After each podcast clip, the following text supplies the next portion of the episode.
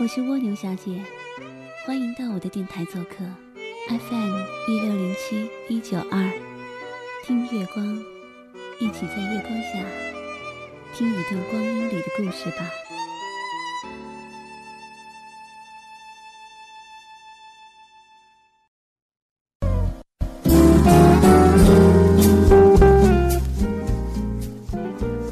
你不喜欢的每一天，不是你的。今晚分享选自宁远的新书，《把时间浪费在美好的事物上》。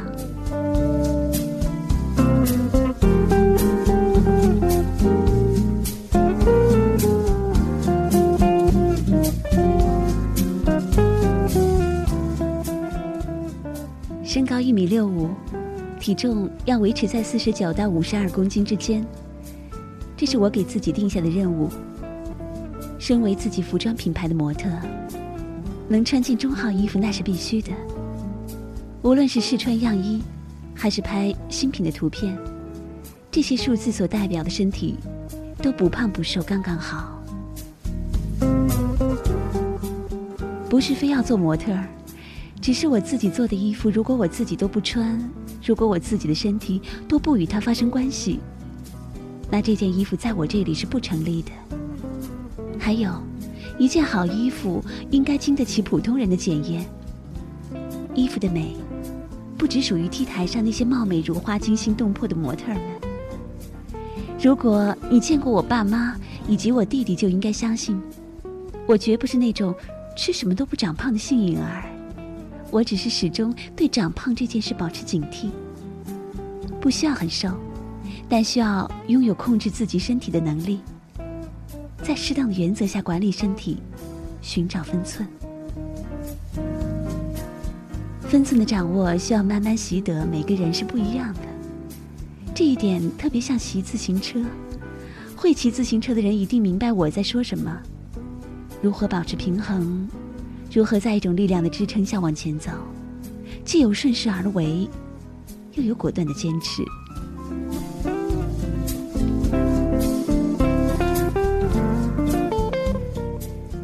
除了分寸，我特别想强调的是，享受每一个时刻自己的样子，和身体和解。我现在这个样子是好的，我还会变得更好，而不是我讨厌现在的身体，我要改变。前者和后者有本质的区别。写到这里，我顺便说两句：满大街的关于瘦身美容的广告，给女人划定了一个标准。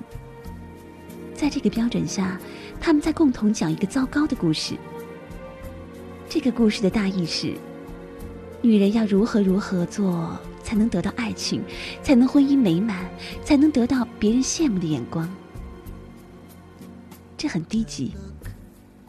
在健身房看见太多把身体当作仇人一样的女人，她们身体沉重，面无表情，双眼漠然，每一个动作都狠狠的。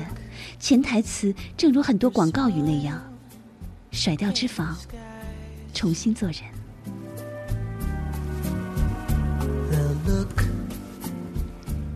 这样的人，他没有把运动的当下当做享受，他不爱他那一时刻的自己，他只是带着任务和目的来到健身房。我的意思是，即使你超过标准体重五十斤，你也应该做一坨轻盈的胖子。热爱你自己，热爱你和这个身体相处的每一天。相比狠狠的运动，节制的面对食物可能更重要。不要傻傻的以为微博上那些喜欢晒美食的明星们都爱死吃憨长，他们一定吃的很少，才有时间和心情拍照并且 P.S。吃货们只会大快朵颐之后抬起头，一边擦嘴一边感叹：“呵呵。”忘记拍照晒图了。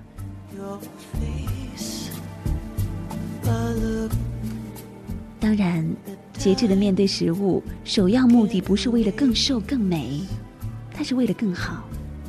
这个好比美更美。请记住这句话：我们吃进去的食物，三分之二都供养了医生。Start of so many nights like this. Let's take a lover's vow. 这是一个物质太饱、精神很瘦的世界。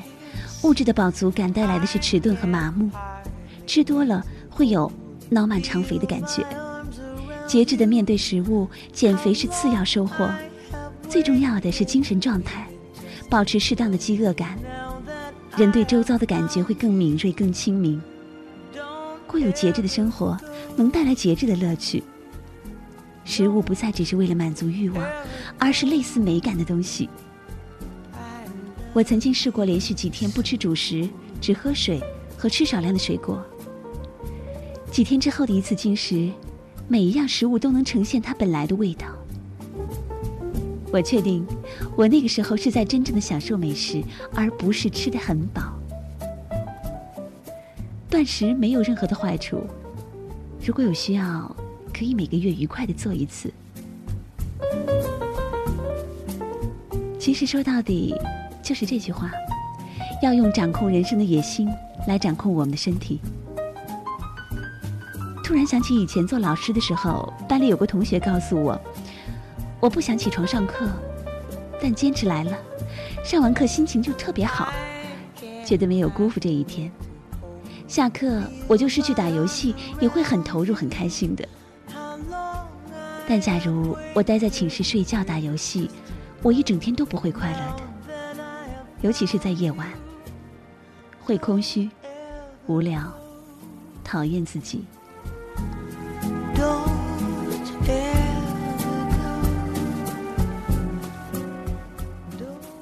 是这样的，投入的工作，才能投入的休息和玩耍，管理身体也是一样的，做一个让自己喜欢的自己。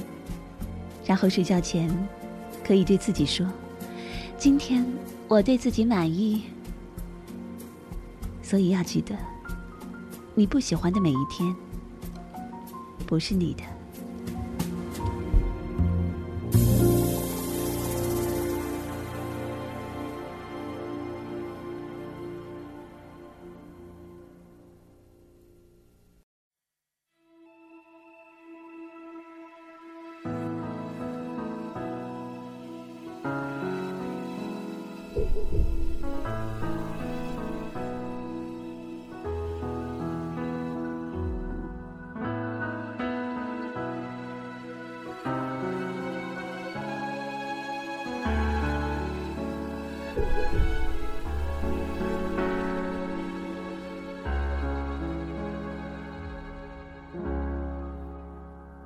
你说起那条回家的路，路上有开满鲜花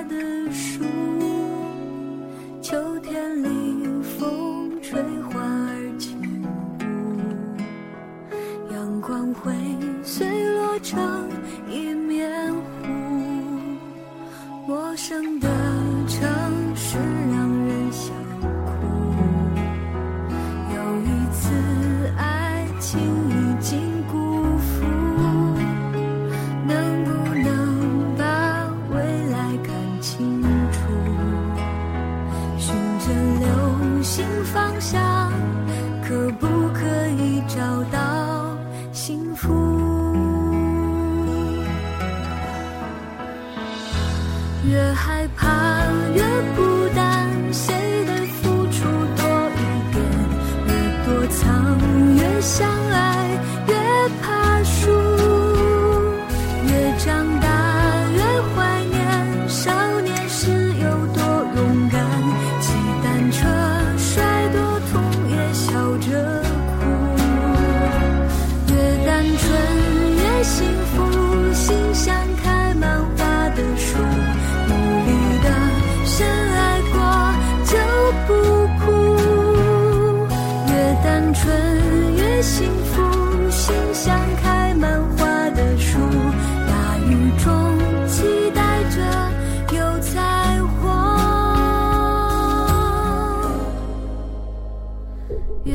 纯越幸福，心像开满